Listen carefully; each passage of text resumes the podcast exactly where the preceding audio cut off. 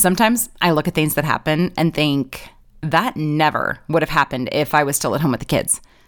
I don't want to have the grass is greener syndrome, but sometimes I watch the chaos and wonder how we made it here.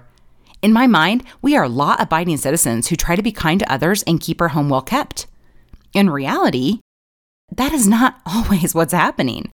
For example, I called home the other day to discover the police were at the house. Yes, I said the police. It appears that my daughter decided to go to her clubhouse with our miniature schnauzer. I suppose I should clarify that the clubhouse is nothing more than a tree. Don't get me wrong, there's no structure in the tree. This is just a regular old tree with branches. She likes to go sit in there to get away from the world, and so she thought it would be even better if she could take her four legged friend with her. They enjoyed some quiet time together, high up in the tree, and then she attempted to get out of the tree. On her way down, carrying the dog, she slipped. She was able to catch herself without a problem.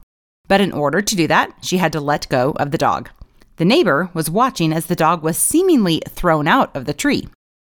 My daughter's side of the story states that the dog fell a mere two feet down to the snowbank below, and since dogs are related to wolves, this really was not an issue.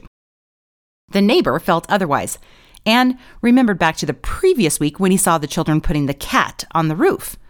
Or my kids say they were getting the cat off the roof. He felt he had seen enough cruelty and called the police to report cruelty to animals. Would I have lost this much control if I wasn't playing mom and dad all at once? Lesson manual on how to be a widow.